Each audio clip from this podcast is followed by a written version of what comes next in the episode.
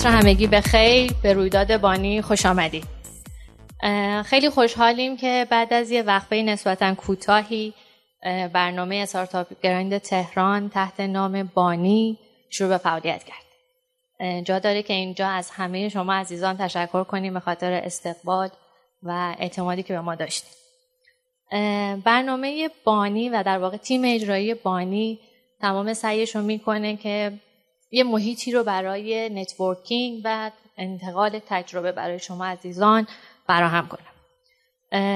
و هیچ رویدادی مطمئنم تداوم نخواهد داشت بدون حضور مخاطب و استقبال مخاطب خودش. برنامه ما رو می‌تونید از طریق هشتگ بانی, بانی event توییت کنید و دوستانی که تمایل داشتن بیان ولی این امکان براشون نبود می‌تونن از طریق لینک لحظه نگار برنامه ما رو دنبال کنن. من از آقای صابری و آقای قدیری مهمان برنامه خواهش می‌کنم که تشریف بیارن در خدمتشون باشیم و بتونیم با گپ و گفتی که این عزیزان دارن از چالش ها و فرصت ها و تهدیدایی که برنامه می‌تونه در واقع برای کارآفرینان ایجاد کنه بیشتر آگاهی مرسی.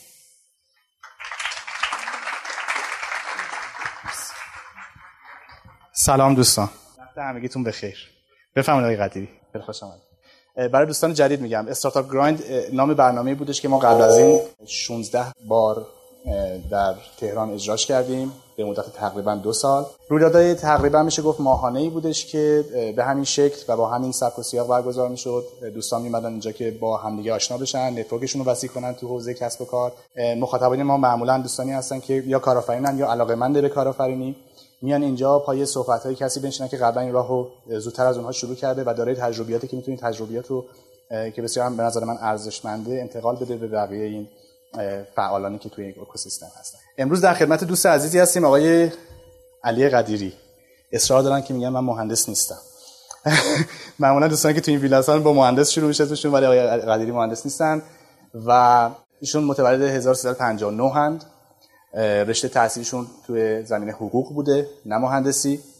مدیر شرکت بیان هستن. ده سال هست که شرکت بیان رو ایجاد کردن و مدیریت می‌کنن. شرکت بیان یکی از در واقع شرکت های برتر تو حوزه فناوری اطلاعات هست و جزو شرکت های دانش بنیانه. نه محصول دانش بنیان رو تونسته به ثبت برسونه. شاید با بعضی از این محصولات آشنا باشین شما. محصول یکتا سامانه مدیریت یک پارچه هویت در سطح دسترسی. سامانه امن. خدمات امنیت در فضای مجازی سامانه بلاگ بیان که شاید بعضی بشناسین سامانه مدیریت محتوا و وبلاگ هستش صندوق بیان سامانه نگهداری و انتشار ابری اسناد و فایل ها سنا سامانه هوشمند نگهداری انبوه و امن اطلاعات هد پست الکترونیک بومی, بومی عمومی و سازمانی سلام فراجستجوگر هوشمند صد سامانه دفاع هوشمند در برابر حملات مختل کننده موشکی موشکیشو من اضافه کردم. نه غیر موشکیه. تو حوزه فناوری هستش. زال جویشگر هوشمند که در واقع محصول نهم این جدولی هستش که همه این محصولات تونستن موفق بشن به عنوان محصولات دانش بنیان به ثبت برسن. و یکی از فعالیت خیلی مهم شرکت شما من می‌دونم که مسابقه بین برنامه‌نویسی بیان بوده. یه مسابقه تو سطح خیلی بزرگ و بین‌المللی برگزار شده جزء مسابقات مطرح بوده خارج از ایران. این هم دیگه یکی دیگه از دستاوردهای به نظر من خیلی مهم شرکت بیانه. برای اینکه تونست به نظر من برند ما رو برند ایران رو تو, تو جهان جا بندازه توی این هیت بهش توجه بشه. اونقدری که باید در داخل بهش توجه نشد که حالا من خواهشون بپرسم چرا. و ممنون میشم که تشریف بفرمایید. آقای علی قدیر رو من گفتگو باشون شروع کنم. مرسی. ارزم من معرفی کلی رو انجام دادم و دوست دارم که خود شما هم یه مقدار بیشتر از خودتون به دوستان ما بگین اینکه علی قدیری کیه و بیشتر بشناسیمش. بسم الله الرحمن الرحیم. یه سری اصلاحیه رو این مقدمات بزنم. بنده متولد آخرین روزهای سال 59 هستم. بیشتر محصولاتی که از بیان شما می‌شناسید حاصل نیاز خودمون بوده. مثلا همین محصول صد که شما گفتین سامانه دفاع. حتما خبر دارید دیگه. وقتی یه سرویس رو را میندازید سرویستون اگه بگیره شروع می‌کنن به انواع اقسام به شما حمله کردن. اونقدر حملات زیاد میشه که سرویس شما مختل میشه. به اصطلاح حملات او یا دیداس این رو ما برای این نوشتیم. یعنی برای اینکه وقتی کاربر با حجم انبوه کاربر مواجه میشید سرویستون نخوابه و نتونن مختلش بکنن نوشتیم. بعد معمولا چیزایی که بر رفع نیاز خودمون می نویسیم بعدا میشه به یه محصول مستقل هم ارائه بشه. این راجع محصولات. بقیه محصولات هم به همین شکل وجود اومدن؟ بعضیاشون آره بعضیاشون نه. مثلا سنا اینجوری بوده. بعضی نه مثلا blog dot ir یا بیان box dot ir از اول تعریف شده بودن به عنوان همچین محصولی یا سلام تعریف شده به عنوان همچین محصولی یا همینطور هود. ولی یه سری از محصولات دیگه محصولاتی هستن که به این نتیجه رسیدیم که لازم اینا هم باشن واسه اینکه بشه خوب سرویس داد. بعد خود اونها رو صورت محصول مستقل معرفی کرد یه مقدار بیشتر از خودتون می‌خوام بدونم علی جان. اینکه از حالا می‌تونیم بریم عقبتر از خانوادهتون به ما بگین. اینکه تحصیلاتتون چی بود چرا این شد؟ چون می‌دونم که رشته ریاضی تحصیل می‌کنن تو دبیرستان ولی بعد از حقوق سر در آوردید من دبیرستان رشتم ریاضی بود. تو یکی از دبیرستانهای نسبتا مشهور تهران هم درس میخوندم. اونجا شاگرد ممتازی حساب می‌شدم. یعنی معمولا فیکس روز نفرات برتر مدرسه بودم. به ریاضی و فیزیک و کامپیوترم بسیار علاقه من بودم. تو هر سه هم توی بحث المپیاد شرکت کردم. تو هر ستاش هم مرحله مقدماتی قبول شدم. بعد المپیاد کامپیوتر یه خورده بیشتر ادامه دادم. دقیقا از اون آدمی که هرس آدمو در میاره نه؟ زنگای ورزش نمی‌رفتیم و الان مشخصه دیگه. آثار زنگ ورزش نرفتن مشخصه که آخرش به کجا می انجامه بعد یه دبیری داشتیم خدا خیرشون بده. الان مدیر که از مدارس تهرانه. ایشون بر ما وقتی صحبت می‌کرد داشت میگفتش که مهمترین مشکل جامعه ما مهمترین مشکل ایران اینه که نخبه های جامعه میرن همه مهندسی می‌خونند. یعنی همه میرن یا سراغ رشته فیزیک کامپیوتر برق. بعد مدیریت کشور میفته دست کیا؟ مدیریت کشور میفته دست کسایی که علوم انسانی خوندن. کیا علوم انسانی خوندن؟ کسایی که غالبا اینجوری حالا جسارت نمی‌کنی ممکن استثنام داشته باشه. ولی کیا علوم انسانی خوندن؟ کسایی علوم انسانی خوندند که ریاضی قبول نشدن. ذهنشون کشش رشته تجربی هم نداشته. نمی‌خواستن وارد بازار کار بشن تو اون سن نوجوانی میرن مثلا انسانی می‌خونن. معمولا که انتخابشون این بوده. و خروجیش میشه چی؟ خروجیش میشه که مهمترین رشته های کشور. که تعیین کننده مسیر حرکت جامعه و کشوره که چه رشته هایی رشته حقوق اقتصاد مدیریت و حتی رشته مثل روانشناسی اینا آدمایی که ذهن ریاضی ندارند. اینا آدمایی که به اصطلاح باز تاکید می‌کنم انشالله اونایی که توی لحظه نگار آنلاین دارن پخش می‌کنن بعدا این صحبت علیه من استفاده نشه. کمپین را نیفته. ولی خودمونیم دیگه. الان اینجا جز 5 تا دوربین و اینا کسی دیگه ای نیست. واقعا کسی که انسانی می‌خونند آدمای از نظر ذهنی به قدرت کسایی که رشته ریاضی می‌خونن نیستن. در که توی مثلا کشور مثل آمریکا دقیقا برعکسه. نخبه هاشون میرن مدیریت نخبه هاشون میرن اقتصاد نخبه هاشون میرن حقوق نخبه هاشون میرن روانشناسی. گفتم دوتا کار رو با هم دیگه بکنم تحصیلاتم رو توی اون رشته ادامه بدم کارم رو بیارم توی حوزه آیتی که از همون سال اول دانشگاه دیگه فعالیت آیتی رو رسما شروع کردم و در مجموع هم خیر شد. یعنی این دانش حقوقی بنده خیلی به بقای بیان کمک کرد. من شنیدم که شما متولد خارج از کشوری و یه, مد... یه برهی از زمانم خارج از کشور زندگی کردی. درسته؟ بله. کجا متولد شدی؟ ایتالیا روم. روم. این زندگی تو خارج از کشور به نظر شما رو کار تاثیر گذاشته؟ این واقعیت هست که متاسفانه اگه شما بخواید این وصیت امیرالمؤمنین علیه السلام که میفرمایند که مبادا مبادا مبادا غیر مسلمانان در نظم از شما پیشی بگیرند. با وجود این هم مبادایی که ایشون گفتن دقیقا این اتفاق افتاد و اونا پیشی گرفتن. واقعا یه جلوه های از مسلمانی رو اگه بخواید ببینید جز تو کشور غیر اسلامی نمیشه دید. یعنی شما مجبورید برای اینکه نظم رو ببینید مجبورید برای اینکه مسئولیت پذیر رو ببینید مجبورید برای اینکه وجدان کاری رو ببینید برای دیدن جلوه اتم و اکملش خلاصه یه تجربه اون رو داشته باشید. این هست. ولی خب چه بسیار آدمایی که این هنر رو دارن که غیر مستقیم این تجربه رو به دست بیارن و ازش الگو بگیرن. بی آره بی تأثیر نبوده ولی از طرق دیگه متعدد میشه همین تاثیر رو پذیرفت. راجع بیان می‌خوام بپرسم. شرکت بیان چجوری شروع شد؟ با چه ایده شروع شد؟ اولین تجربه کارتون بود؟ یعنی اولین تجربه شرکت سازیتون بود یعنی که نه؟ قبلش هم تجربه دیگه ای داشتیم اول ممنونشم این اینو پاسخ بدیم بعد برسیم به بیان که اصلا چطور شروع شد. تقریبا میشه گفتش که سومین تجربه کاری بود بیان.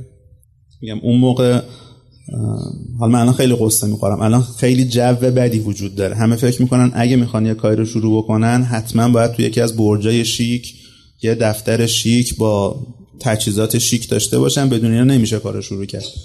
منم اون موقع البته من این تصور رو تو 17 سالگی داشتم تو 18 سالگی داشتم. الان دیگه بعد کسی بود آدم 25 ساله 26 ساله همچین اشتباهی رو بکنه. گفتم راجب تک تک جزئیات حتی مثلا شاید مثلا من دو سه روز مطالعه کردم که قفلی که می‌خوایم رو در شرکت بذاریم چی باشه.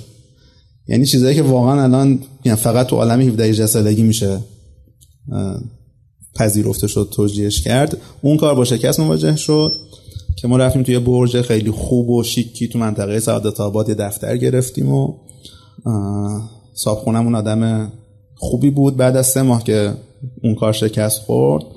دیگه قبول کرد که قرارداد فحص بکنیم و مثلا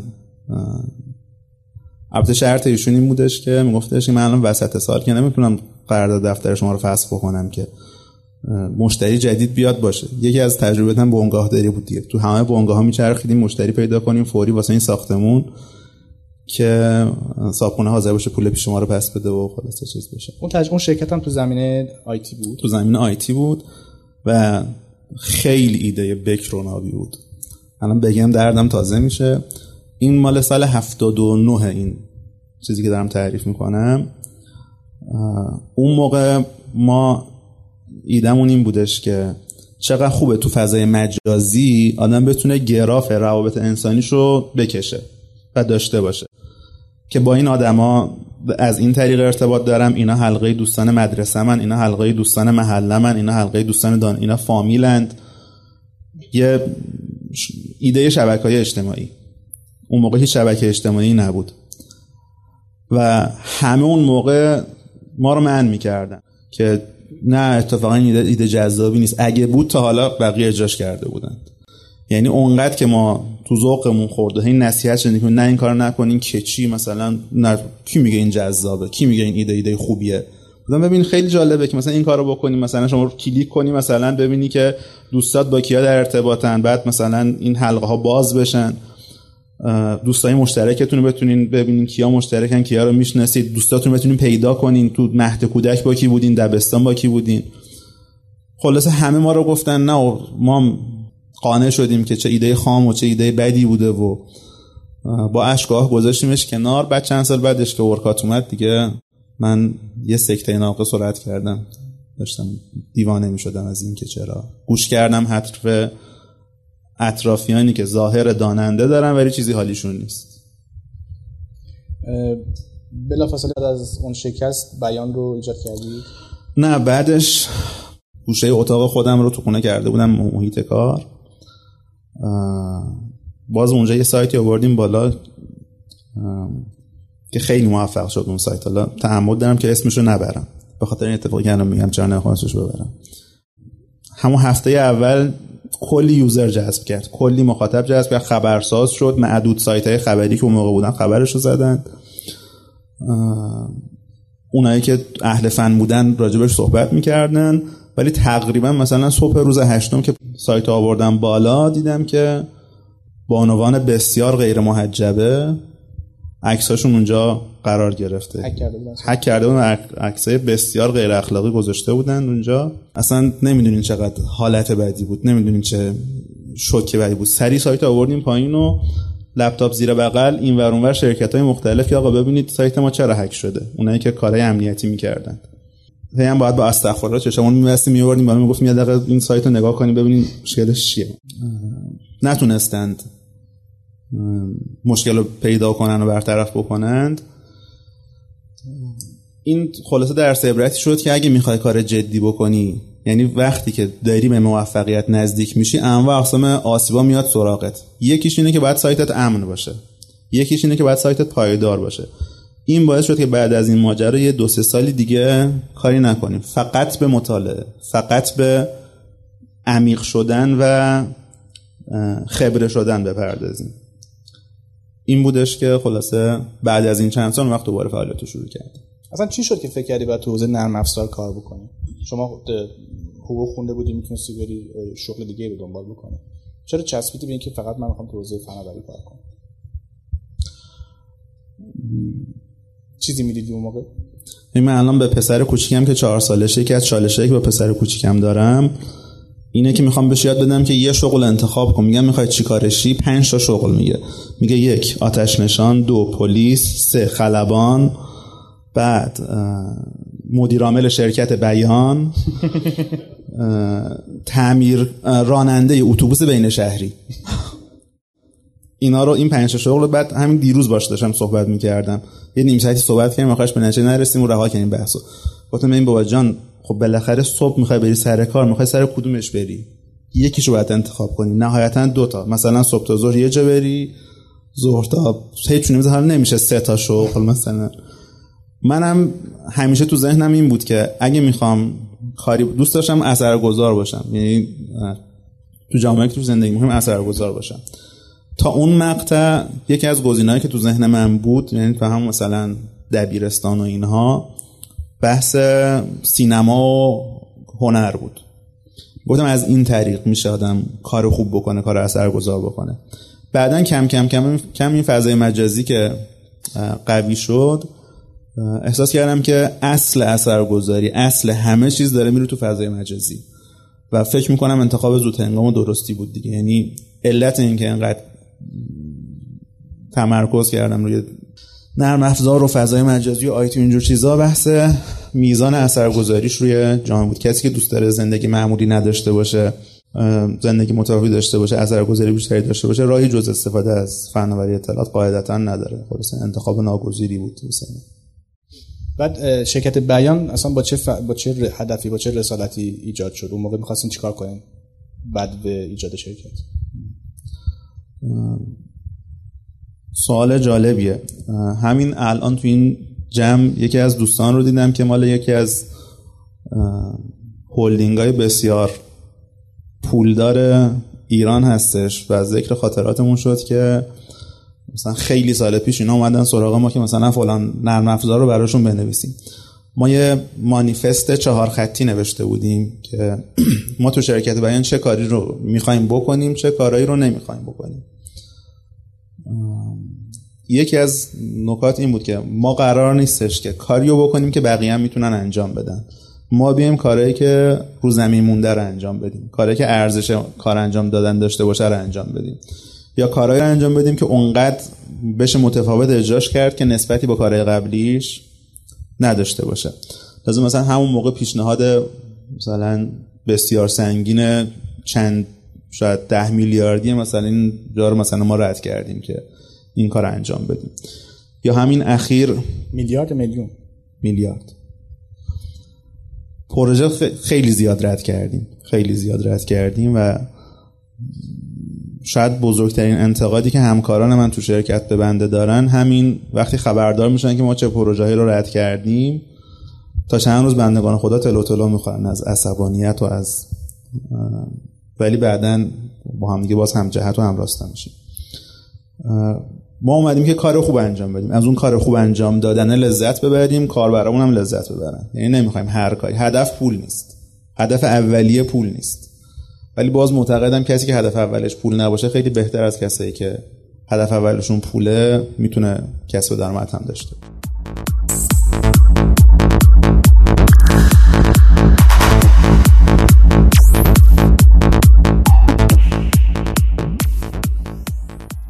و اینکه بیان بانیان بیان کیا بودن؟ غیر از خود شما. بیان میشه گفت یه شرکت حداقل تو تأسیس یه شرکت تک نفر است. و ولی بار اصلیش رو دوش اون هسته اصلیه که چندین و چند ساله با بیان بودن و بیان به اینجا رسوندن. هیئت مدیره. هیئت مدیره بنده هستم و همسرم. کسانی که باعث ساخت و ایجاد محصولات بیان شدن مجبور اونا هستن. بله. محصولات شما رو من الان داشتم لیستش رو میخوندم. محصولات سختی از لحاظ پول در آوردن یعنی تعریف این مدل درآمدزایی مثلا برای یه وبلاگ یا برای سیستم ایمیل کار راحتی نیست. مدل درآمدزایی شرکت شما چی؟ الان اگه یه سرمایه‌گذار بخواد به شرکت شما نگاه بکنه چجوری می‌بینه این مدل رو؟ چجوری بهش توضیح می‌دید؟ درست می‌فهمم. ما عمدتا رو محصولاتی داریم کار می‌کنیم که محصولات زود بازدهی نیستن. و توی ایران محصولات رو یعنی الان فضای جوریه که یه کار بزن در روز سریع را بندازیم انجام بدیم یا پول برسیم. ما این محصول انتخاب نکردیم. ما این مدل رو کلا انتخاب نکردیم.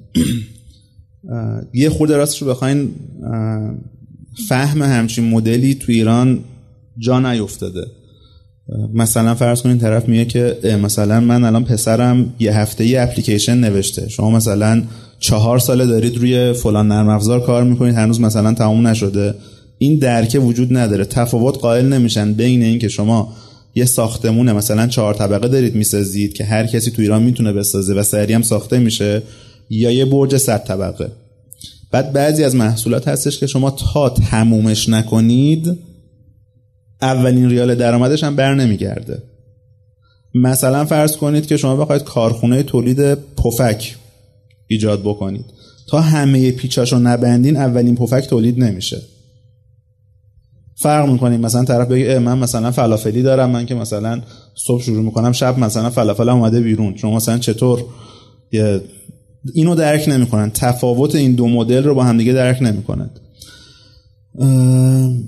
لذا اوایلش که خیلی ما یه اتفاقی هم که تو ایران هستش اینه که خیلی کاربرها به حریم خصوصی شرکت ها و کلا شرکت ها خانواده ها همسایه ها اینا کار دارند. این حاشیه براشون خیلی جذاب تره همیشه از ما میپرسیدن که شما مثلا مدل درآمدزاییتون چجوریه؟ و ما مجبور بودیم چون نمی‌تونستن. یعنی شاید بعضی درک نمی‌کردن که ما داریم سرمایه گذاری دراز مدت می‌کنیم و الان انتظار نداریم که ظرف مثلا سه چهار سال اول کسب درآمد بکنیم ازش. ولی وقتی چرخ این کارخونه را بیفته همه این کسایی که کوچیک کوچیک کار می‌کردن جا میمونند مجبور بودیم یه سری واسه اینکه از زیر بار این فشار بیایم بیرون یه سری سرویسامون رو launch کنیم. مثلا من خودم به شخص مخالف بودم که سرویس blog مون launch بشه. راه اندازی بشه. یکی از دلایلی که ما سرویس بلاگ را آوردیم بیرون آوردیم بالا این بودش که از زیر بار این فشار که آقا پس شما از چه طریقی دارید درآمدزایی می‌کنید خلاص بشیم. چون عموم مردم متوجه نبودن که کار بزرگ سرمایه‌گذاری زیاد و زمان زیاد می‌خواد. اگه شما تونست یه هفته یه اپلیکیشن بنویسی دلیل نمیشه اون شرکتی که مثلا داره رو موتور جستجو کار می‌کنه اون شرکتی که داره روی سرویس ایمیل کار می‌کنه که 5 6 سال فقط تحقیقاتش مثلا طول می‌کشه بتونه مثلا همزمان با شما مثلا اولین سکه های درآمدش رو بیاره. ولی شکر خدا در مجموع خوب شد که اینا رو راه انداختیم. وضع درآمدیشون خیلی بهتر از این می‌تونه باشه ولی الان هم بد نیست. همین الان سرویس blog dot ir ما با وجود اینکه آگهی اجباری نداره و حالت freemium premium داره و کاربرا خرید می‌کنند. همین الان درآمدش از تا اونجایی که من خبر دارم از بقیه سرویس که آگهی می‌گیرن بیشتره. باز میگم محل ما هنوز داریم تو بیان سرمایه گذاری می‌کنیم. سرمایه گذاری سرمایه گذاری شخصیه. و درآمدی که از سرویسامون داریم خیلی هنر بکنن کفاف خرج روزمرهمون رو میدن. ولی همین یه باعث میشه که خیلی از آدمایی که نمی‌فهمن که پروژه های یعنی درک نمی‌کنن که پروژه های بزرگ پروژه های عظیم زمان برند یه کمتر سر به سر اون بذارم مثلا فرض کنید توی دنیا پروژه مثل مثلا توییتر. اولین ریال درآمدش رو کی داشته؟ اولین دلارش رو کی داشته؟ خب یه پروژه بسیار عظیم یا مثلا سرویس های آمازون. خیلی جالبه. آمازون دنیا رو گرفته ولی مثلا تو ایران بیاد به عنوان یه شرکت غیر موفق شناسایی خواهد شد. چرا؟ چون زیاد داره تو آرندیش سرمایه گذاری می‌کنه. الان محصولات شرکت بیان درآمدزا هستن برای شما. درسته؟ دو تا محصول درآمدزا داریم. یه سری خدمات داریم. مثلا خدمات مشاوره داریم خدمات آموزش داریم. این هم که جدا درآمدزا هستن. و هنوز شما همچنان دارین حالا بشه اسمش گذاشت تزریق یا سرمایه گذاری می‌کنین توی شرکت برای اینکه به آیندهش امیدوارید. بله رو کارایی حالا توی دنیا میگن که حالا الان دقیق جدولش یادم نیست ولی جدول جالبیه. میگن که بیشترین بازده رو بیشترین بازده مالی رو توی دنیا صنعت لابیگری داره. یعنی شما هر یه دلاری که هزینه می‌کنید توی صنعت لابیگری معوضش نمی‌دونم. حالا اینو بهش استناد نکنید سرچ بکنید. به ازای هر یه دلار 200 دلار در میارید. که مثلا لابی بکنید فلان قانون تصویب بشه لابی بکنید فلان پروژه به فلان کس برسه لابی بکنید فلان آدم فلان مسئولیت رو بگیره که توی آمریکا به صورت رسمی و قانونی وجود داره توی ایران متاسفانه به صورت غیر رسمی وجود داره. بعد از اون میگن صنعت مواد مخدره. که شما مثلا هر یه دلاری که هزینه کنید واسه کشت مواد مخدر یا مواد مخدر صنعتی یا حتی غیر صنعتی مثلا 100 برابرش درآمدگیرتون میاد. بعد از اون صنایع های تکه یعنی بعد از اون تحقیق و توسعه. هزینه کردن برای تحقیق توسعه است. درسته که زمان بره. درسته که خیلی سخته. درسته که شما زود به خوشحالی و اون جشنی که باید بگیرید نمی‌رسید. ولی خب خیلی غیر قابل مقایسه است دیگه. با هر کاری دیگه که شما بگید. با راه اندازی رستوران با راه اندازی حتی airline با مثلا فروش اپلیکیشن با فروش بازی. با هیچ از اینا قابل مقایسه. با توجه به صحبتی هم که اخیرا داشتین من فکر کنم سرمایه گذاری پس توی شرکت صورت نگرفته از به عنوان سرمایه گذار خارجی. خارجی خارج از ایران منظورم نیست. یعنی خارج از شما که سهامدار هستین کسی بیاد سرمایه گذاری کنه بخواد مشارکت کنه. پیشنهاد خیلی شده ولی تا الان ما سعی کردیم حتی استقلال مالی خودمون هم حفظ بکنیم. سوال برای من اینه که اون سرمایه‌گذار چرا چی می‌بینه که تو شرکتی که از نقطه محصولش دو تاش دارن درآمدزایی می‌کنن گفتتون؟ و اینا هم نمی‌تونه تمام هزینه رو کاور بکنه. خب چه جوری شاید هنر شماست که چجوری تونستین متقاعدش بکنین که چه دوردستی رو ببینه. ما هیچ کسی رو نرفتیم تا حالا یعنی ما نرفتیم سراغ کسی که بیا سرمایه گذاری بکن. همه اومدن با اصرار که بذارید ما سرمایه گذاری بکنیم خب اونا چی رو دیدن به نظر شما؟ بالاخره آدمایی که حالا بعضیشون شخصی بودن بعضیشون هلدینگا بودن. ولی تو بین همه اینا باهوشترین سرمایه گذاری که من دیدم که بعدا سرچ کردم دیدم که دومی یا سومین آدم پولدار ایرانه. مثلا این بنده خود از طریق نوش اومده بود. مثلا نوش گفت مثلا با بزرگداری مثلا عمرتو هدر میدی مثلا توی این کارهای سنتی تجارت های سنتی. اگه می‌خوای تو آینده سرمایه گذاری کنی باید فلان کارو بکنی.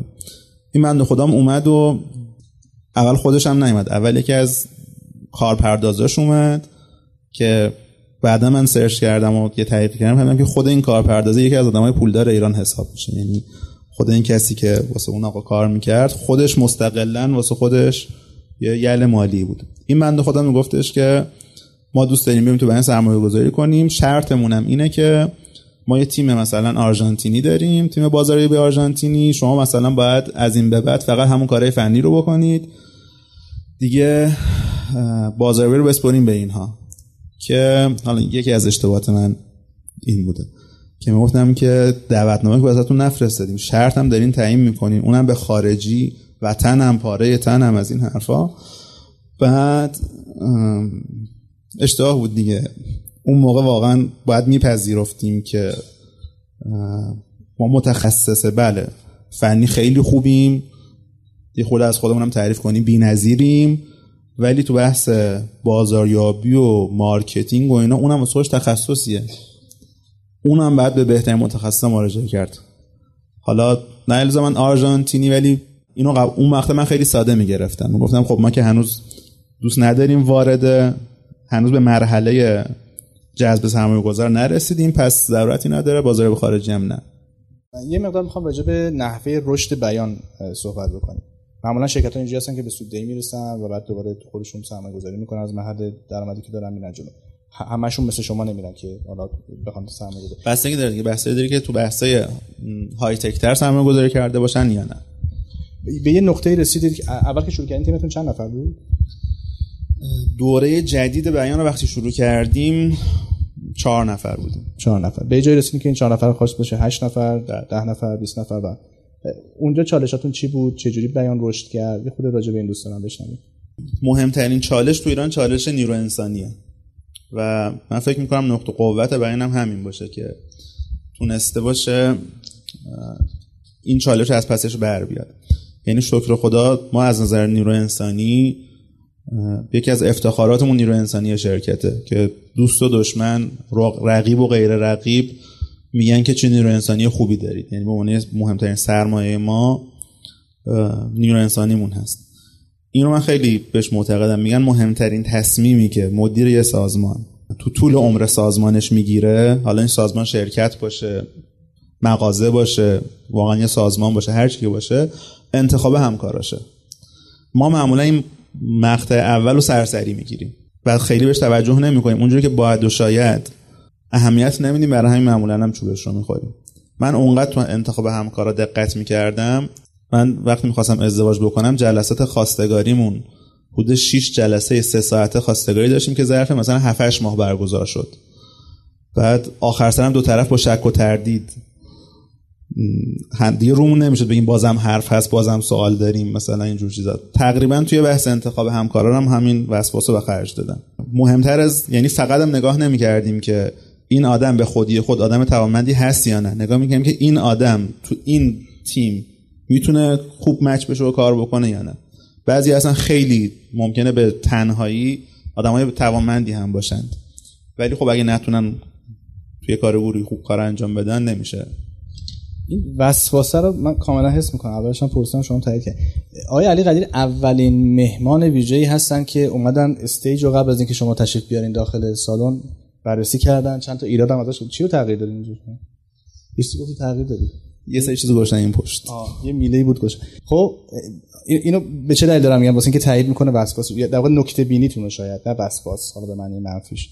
اولین مواجهه من با شرکت شما این چجوری بود؟ یه دوستی داشتیم. ایشون می‌خواست برای کارش یه سایتی رو بیاره بالا. من بهش گفتم سایت درست نکن هزینه نکن. بیا روی سرویس وبلاگ این کارو بکن. اگه خواستی الان بعدا می‌تونی پوستش رو تغییر بدی گفت کجا برم؟ بعد من چند تا رو معرفی کردم یکیش بلاگ بود blog dot ir. میشناختم اون موقع بعد ایشون رفت رو blog dot ir یک اکانت خرید و اونجا رفت جلو و کارش گیر کرد یه جایی. یک, کار فنی باید انجام می‌داد که متوجه نمی‌شد چجوری چون فنی نبود. گفت میشه شما با پشتیبانیشون صحبت بکنید من حرفشو متوجه نمیشم بعد من تماس گرفتم با پشتیبانی شرکت بیان راجع به سرویس blog dot ir. بعد به جرئت می‌تونم بگم. یکی از بهترین تجربه های customer service رو من اون لحظه تجربه کردم تو اون گفتگوی ده دقیقه پون یعنی تو, تو ایران من ندیدم. یه شرکتی customer service ش انقدر انقدر تجربه خوبی بهت بده. خیلی هم شاید ساده بود اتفاق. اتفاق این بودش که ایشون می‌خواست من راهنمایی کنه که از طریق پنلی کاری رو انجام بدم. انقدر واضح راهنمایی کرد انقدر مؤدبانه و محترمانه صحبت می‌کرد. من اینا رو به خاطر تبلیغ نمیگم. واقعا یعنی من اینو گفتم که بیان یکی از بهترین customer service هایی بود که من تا تجربه کردم. شاید شانسی بوده نمی‌دونم. حالا می‌خوام راجعش صحبت بکنم با شما. شاید اون لحظه اتفاق افتاد نمی‌دونم. ولی کاملا مسیراش مشخص بود. دقیقا می‌دونست من در چه لحظه‌ای به چه مشکلی احتمال داره بر بخورم. ذهن من جایی می‌خوند. می‌گفت الان فکر کنم داری به این فکر می‌کنی که بعدش چیکار کنی؟ من گفتم آره. بعد یه جایی من مکالمه رو ول کردم گفتم میشه سوال ازتون بپرسم؟ گفت بفرمایید. گفتم که میشه شما سیستم ترینینگتون چجوریه اونجا؟ مثلا بهتون یاد میدن که چجوری با مشتری سصحبت بکنه یا پیش خودم حتی تصور می‌کردم اگه training خیلی قوی نداشته باشه قطعا جلوش یه flow chart ی هستش که دقیقاً می‌دونی کدوم نقطه باید مشتری کدوم نقطه باید مشتری به کدوم قسمت هدایت بکنه. و ایشون هم خیلی محترمانه به من گفتش که من خیلی دوست دارم پاسختون بدم عذرخواهی می‌کنم راجع به این قضیه هم نمی‌تونم با شما صحبت بکنم اگه اجازه بدین ادامه مسیر بدیم. گفتم پس قطعا یه training پشت این قضیه است. چون مشخص بود حتی این این هم در واقع بهش گفته شده که تو این مقطع چطور پاسخ بدید راجع به این شما تلاش خاصی دارین می‌کنید تو شرکتتون؟ یعنی این این نکته نکته سنجی و این وسواس اونجا هم داره باعث این اتفاق میشه؟ خدا رو شکر که همچین تجربه خوبی اتفاق افتاده بوده. از شما هم تشکر بکنم. من خیلی خوشحال شدم که وبلاگ رویداد بانی رو سرویس ماست. بخشی که اومدم نگاه کردم خوشحال شدم. ببینین یکی از اون نقاط ضعفی که یکی از چیزایی که آدم تو ایران نقطه ضعفش رو می‌بینه همین احترام به مشتریه. شن رعایت شأن کاربره. اینو یاد نگرفتیم ما تو کشورمون درست اجرا بکنیم. خب این که معکدن از دوستان خواسته شده از همکارا خواسته شده. یه چیزی که من دارم یه جمله که دارم به بچه ها همیشه میگم. میگم که ریموت کنترل ما باید دست خودمون باشه. ما با همه آدما باید محترمانه برخورد کنیم. به خاطر شعن خودمون. یعنی حتی اگه با آدم غیر محترمی مواجه شدیم بازم باید باش محترمانه رفتار بکنیم. علت اینکه من با دیگران رفت محترمانه رفتار می‌کنم بعد این باشه که خودم آدم محترمی هستم. نه اینکه آینه طرف مقابلم نیستم. ریموت کنترل باید دست خودمون باشه. نباید کسی بتونه تصمیم بگیره خب من دکمه ایشونو می‌زنم می‌خوام ایشونو عصبانی کنم. تحت هیچ شرایطی. نباید کسی مثلا بتونه با رفتار توهین آمیز با رفتار بد کنترل ما رو دست خودمون از دست خودمون خارج بکنه من چیزی که به دوستان میگم اینه میگم که ریموت کنترل رفتار خودتون دست خودتون باشه. فکر می‌کنم این خلاصه دستور اسلامیش هم همین باشه. توی نمایشگاه وقتی غرفه داریم خیلی جلسه می‌ذاریم. یعنی این تیمی که قرار غرفه داری بکنند خودم بنده چند جلسه میرم باشون صحبت می‌کنن چیا رو بهشون یاد میدین؟ چیا بهشون میگین؟ میگم تحت هر شرایطی رفتارتون با مشتری بازدید کننده محترمانه باشه. یک چیزی که خیلی بده بعضا قرفه دار حالا تو نمایشگاه این بیشتر پیش میاد. آخرای حوصلهشون که سر میره بازدید کننده رو سعی می‌کنن دست بندازن. بعد مثلا یه سوژه از خنده و از این حرفا داشته باشن که مثلا خستگیشون در رفته باشه. من به دوستان می‌گفتم می‌گفتم اگه ابلهانه ترین سوالا رو ازتون پرسیدن معدبانه و محترمان جوابشون رو بدید. من یه چیزی داشتم یه تو شرکت یه لپتاپی یه لپتاپ اپل سیاهی بود چیز شاخصی بود. اینو مثلا میذاشتیم اونجا مثلا اکثرا می‌پرسن آقا این لپتاپ چنده؟ معمولا چی جواب میدن؟ برو آقا فروشی نیست. اینجا مثلا قرفه فلان است. مثلا قرفه شرکت قرفه شرکت فلانه. نمیفروشیم. گفتم اشکال واسش توضیح بدید. اینجوریه اینجوریه اینجوریه اینجوریه. البته این برای فروش نیست. این الان مال خودمونه داریم باش کارمون رو انجام میدیم. من یادم نمیره توی نمایشگاه الکامپ نشسته بودیم. یه بند خدا یه آقای استاد دانشگاه خیلی متشخصی اومد نشست بغل دست من گفتش که ببخش من یه سوال داشتم. تا حالا روم نشد این از کسی بپرسم ولی دیدم اونقدر رفتار دوستان شما متفاوت و محترمانه است دیگه اینجا از شما بپرسم. چجوری میشه فیلتر رو دور زد؟ نه واسه یه سری کارهای علمی. واسه تحقیقات بنده خود هم توضیح واسه تحقیقات علمی واسه مثلا کار علمی اینجور چیزا. نیاز دارم که فیلتر رو دور بزنم. من که بلد نیستم ولی خب واسهشون توضیح دادیم که چجوری می‌تونن این کار رو انجام بدن. این خلاصه تاکید شده است. اون اون اون تماسی که من داشتم شما کال سنتر من حتی بعضی موقع ها من بعضی موقع ها بعضی از تماس ها رو خودم به شخص جواب میدم. شاید شما بودین اصلا نه همکاران از من معدبتر و محترمانتر رفتار خیلی مؤدب از از مؤدب بودنش تعجب. تو ایران من جای زنگ نزدم اینقدر محترمانه با من برخورد بکنه. فقط محترمانه بهم نه بگه بعد من خوشم بیاد همینجوری. این این می‌خوام برگردیم به اون قسمتی که من می‌خواستم متوجه بشم.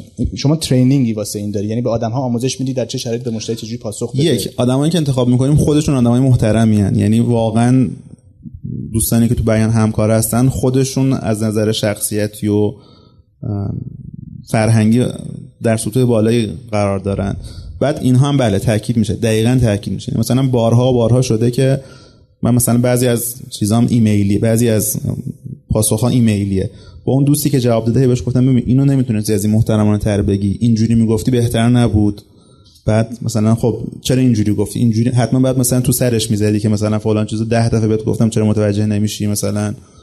البته کماکان این تو بدترین حالتمون معتقدم که بهتر از خیلی از حالتهای دیگه است. ولی آره روی این این واسه مهم بوده. یه جا بابا مردم شعن دارن. مردم شخصیت دارن. خیلی جاها تو کشور توی جاهای رسمی غیر رسمی این زیر پا گذاشته میشه تو شرکت ها و برخورده عادی هم زیر پا گذاشته میشه. شما مشاوره میدی به استارتاپ ها درسته؟ اونایی که مراجعه می‌کنن دارن. اگه تمام زیادم مراجعه می‌کنن. اگر تمام احتیاجات یک استارتاپ امروزی رو شما داشتید یعنی می‌تونستین علاوه سرمایه گذاری بهش کمک کنین و و چیزهای دیگه. اون دو تا چیز اولی که برای کمک خودتون حاضر بود یعنی خودتون پیشنهاد کردین برای کمک این دوتا رو بگیر اون دو تا چیا بودش؟ به نظرم شناخت قبل از هر کاری البته من خودم رو توی ناحیه بعضا نزدیک به افراط تو این کار می‌دونم ها. ولی به نظرم شناخت خیلی مهمه. من به دوستان چند تا چیز میگم. یکی اینکه میگم اول چند تا شناخت رو حتما تکمیل کنید بعد دست به هر کاری بزنید. اول از همه شناخت از خودتون. بشناسید که خودتون چه آدمی هستین با چه ویژگیایی دو شناخت از انگیزه هاتون. صادقانه با خودتون انگیزه هاتون رو کشف کنید. در بیارید. که چرا می‌خواید این کار رو بکنید؟ دنبال پولید دنبال گذران وقتید دنبال مشهور شدنید دنبال مثلا خلع دنبال ارتباطات اجتماعی به چه دلیلی می‌خواید مثلا این استارتاپ را بندازید؟ سه شناخت از اون هیته ای که می‌خواید توش وارد بشید. شناخت دقیق. یعنی چی؟ این شناخت هیته این هیته ای که می‌خواید توش الان وارد بشید چه بازیگرایی داره؟ چند سال چیکار کردن؟ عوامل موفقیتشون چی بوده؟ عوامل شناختشون شکستشون چی بوده؟ چالش های پیش روتون چیه؟ شناخت بعدی شناخت از کسایی که می‌خواید باشون کار کنید. یعنی همون قدی که راجع خودتون شناختید که چه ویژه چه شخصیتی دارید چه انگیزه هایی دارید راجع به کسایی که می‌خواید باشون کار بکنید این رو باید کامل بدونید. اگه ندونید بعدا با مشکل مواجه میشید. این شناخته رو اول کامل بکنیم. ما چی میگن؟ میگن عشق در نگاه اول مثلا خیلی الان مرسومه. این توی استارتاپی هم تو فضای استارتاپی هم این هست.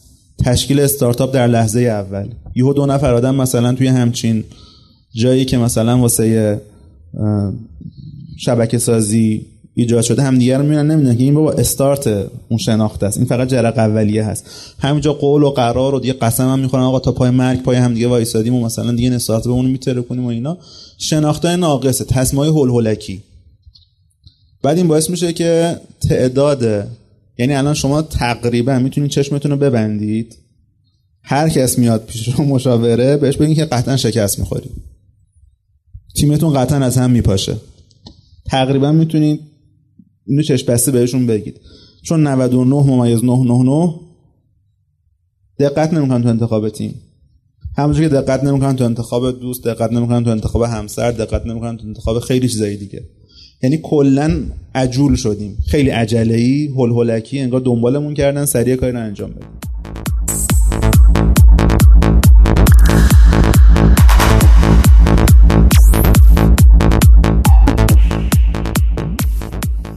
فکر می‌کنید که الان تو این فضای تو این اکوسیستم استارتاپی که خیلی این سالهای اخیرم پرشتاب داره میره جلو و تیمای زیادی شکل گرفتن با توجه به شتاب دهنده هستن اینا فکر کنید کجای کار میلنگه؟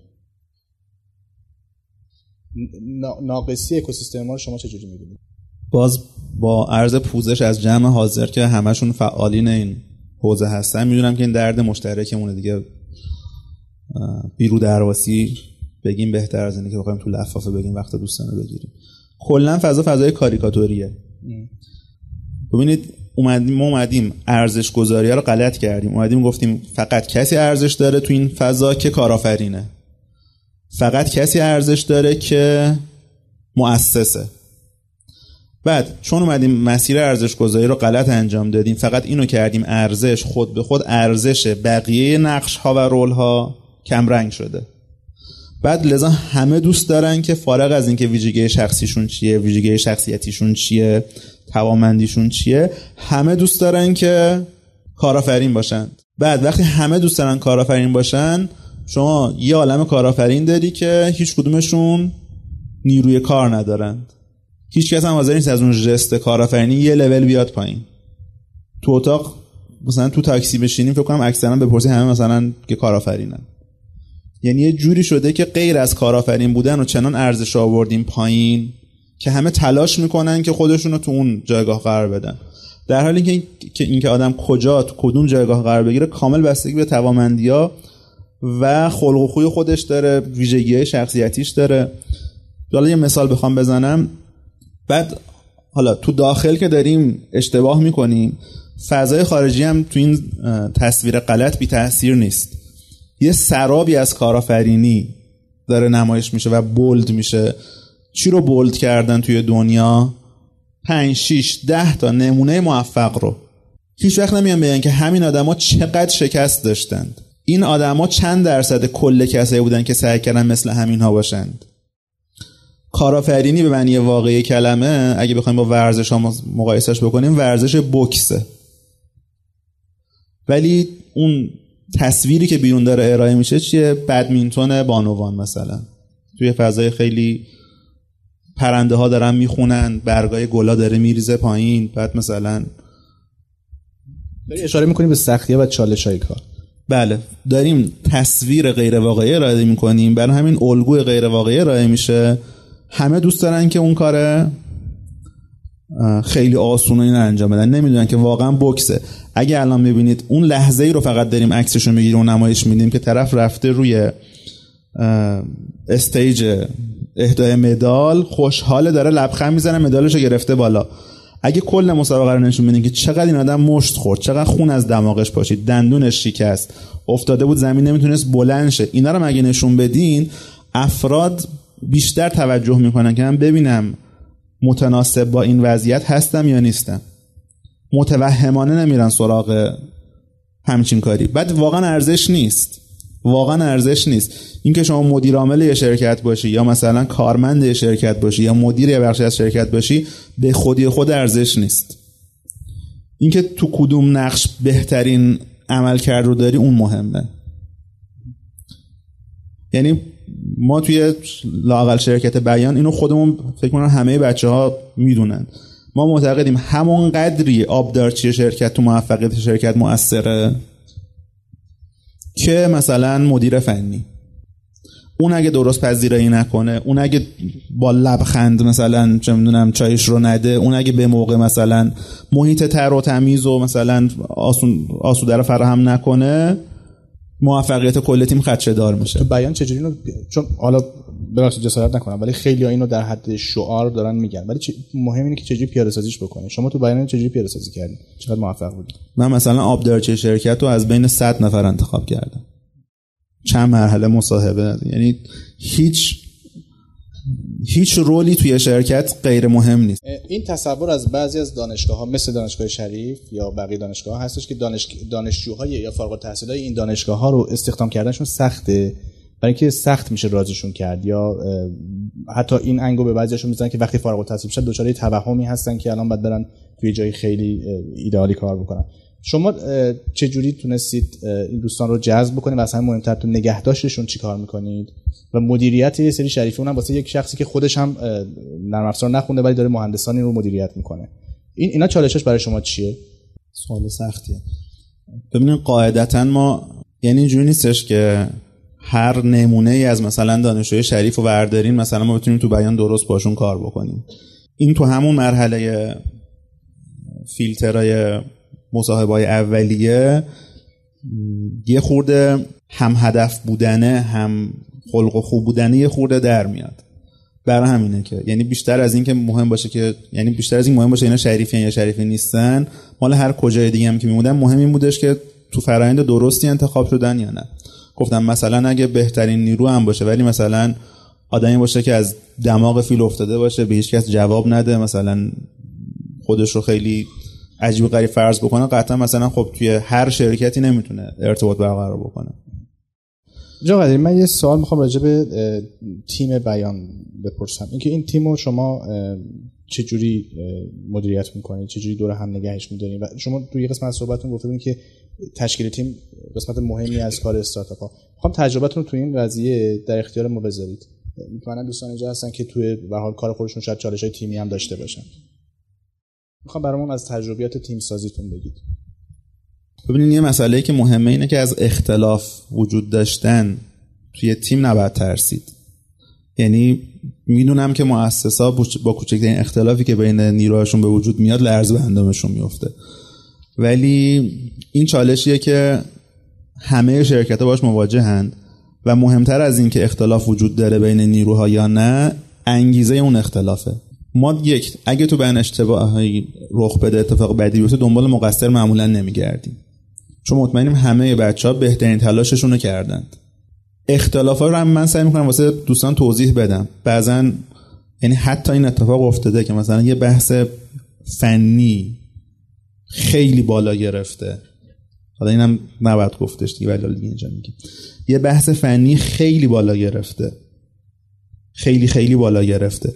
که آقا از این مثلا تکنولوژی باید استفاده کنیم اینجا واسه فلان چالش. معمولا هم تو بیان ما رو مسائل لبه تکنولوژی کار می‌کنیم. یعنی یکی از مزیت های بیان اینه که چالش ها چالش های روز دنیاست. یعنی بعضی از مسائلش مسائلی که تو دنیا هم حل نشده. یعنی ما هم رو همونا داریم کار می‌کنیم. بس خیلی بالا گرفته بعد دلخوری پیش اومده بعد چند جلسه چیز شده بعد آخر سر مثلا این به اون حرفی زده اینا بعد مثلا یکی حتی مثلا بغزش ترکیده از در شرکت رفته بیرون. من اینو اصلا نقطه منفی نمی‌دونم. چرا؟ اتفاقا نقطه مثبته. چون هر دو طرف انگیزه هاشون واسه اصرار رو حرفشون انگیزه های درستیه. جفتشون به فکر شرکتند. جفتشون به فکر محصول شرکتند. نمی‌خواد حرف خودش رو به کرسی بشونه. میگه این کارو بکنیم چون این کار برای محصول بهتره. هیچ کس هم متوجه نمیشه که فلان تصمیم مثلا فلان آدم توش اثرگذار بود ها. من معمولا همچین اختلافی که پیش میاد سعی می‌کنم انگیزه اختلافا رو اینجوری برطرف بکنم که به افراد یادآوری بکنم که این اختلافی که بین شما الان پیش اومد مسئله شخصی نبود بحث شخصی نبود. قبول داری که فلانی علت این که با نظر شما داره اینجور مخالفت می‌کنه این که احساس می‌کنه که تصمیم غلطی و به ضرر محصوله؟ عقده بازی نیستش که مثلا حرف من می‌خوام به کرسی بشینه. اینا رو وقتی بتونیم حل بکنیم یک از حجم اختلاف خیلی کم میشه. اختلاف اگه به وجود بیاد خیلی زود حل میشه خود حل شونده میشن. بعد هم از توش میشه حالا درسای زیادی گرفتیم. یه توصیه هم خیلی کوتاه زمانم کمه. به دوستانی که می‌خوان تیم تشکیل بدن واسه ورود به یک پروژه یک استارتاپی تشکیل شرکتی. توصیهتون چیه؟ به چی دقت بکنن بیشتر؟ اول خودشون رو بشناسن نقاط ضعف و قوت خودشون و ویژگی خودشون و بعدم نقاط ضعف و قوت طرف مقابلو. چون الان توی رستوران با هم دیگه گفتیم و خندیدیم چون اون روز مثلا تو همایش خوش گذشت. سری چیز نکنن یعنی یه دوران نامزدی بذارن قبل از اینکه آزمایش با هم کار کنن. آره. این نقاط ضعف و قوت منطبق باشه با هم یا تکمیل کننده هم دیگه باشه؟ یه بخشیش باید یه ویژگی مشترک باید هم دیگه داشته باشند.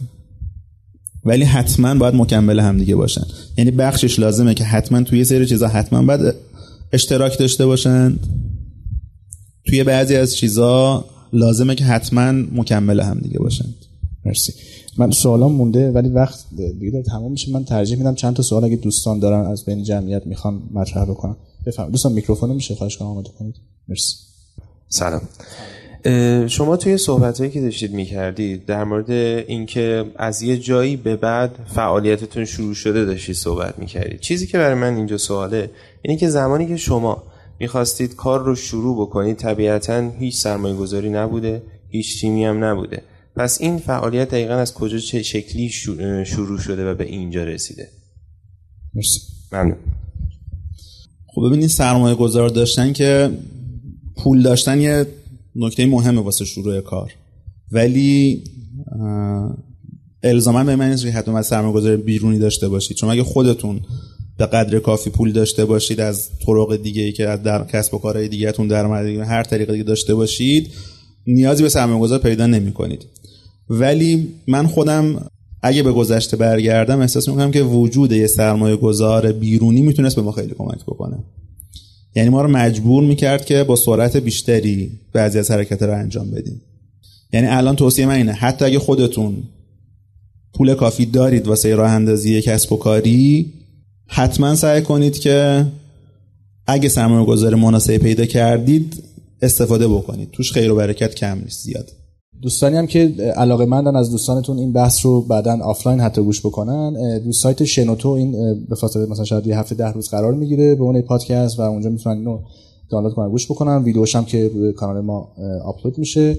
خیلی خیلی ممنون از همتون که تشریف آوردید. ممنون از بچه های تیم اجرامون از سازمان محترم فناوری اطلاعات و بقیه حامیانی که کمکمون کردن که این رویداد برگزار بکنیم. از شما خیلی ممنونم. وقتی در اختیارم گذاشتیم. می‌دونم معمولا کمتر تو این جمع و مراسم میرین. مرسی که انتخابتون بود که پیش ما باشید امروز. خیلی ممنون ممنون شم تشویقشون بکنید. مرسی.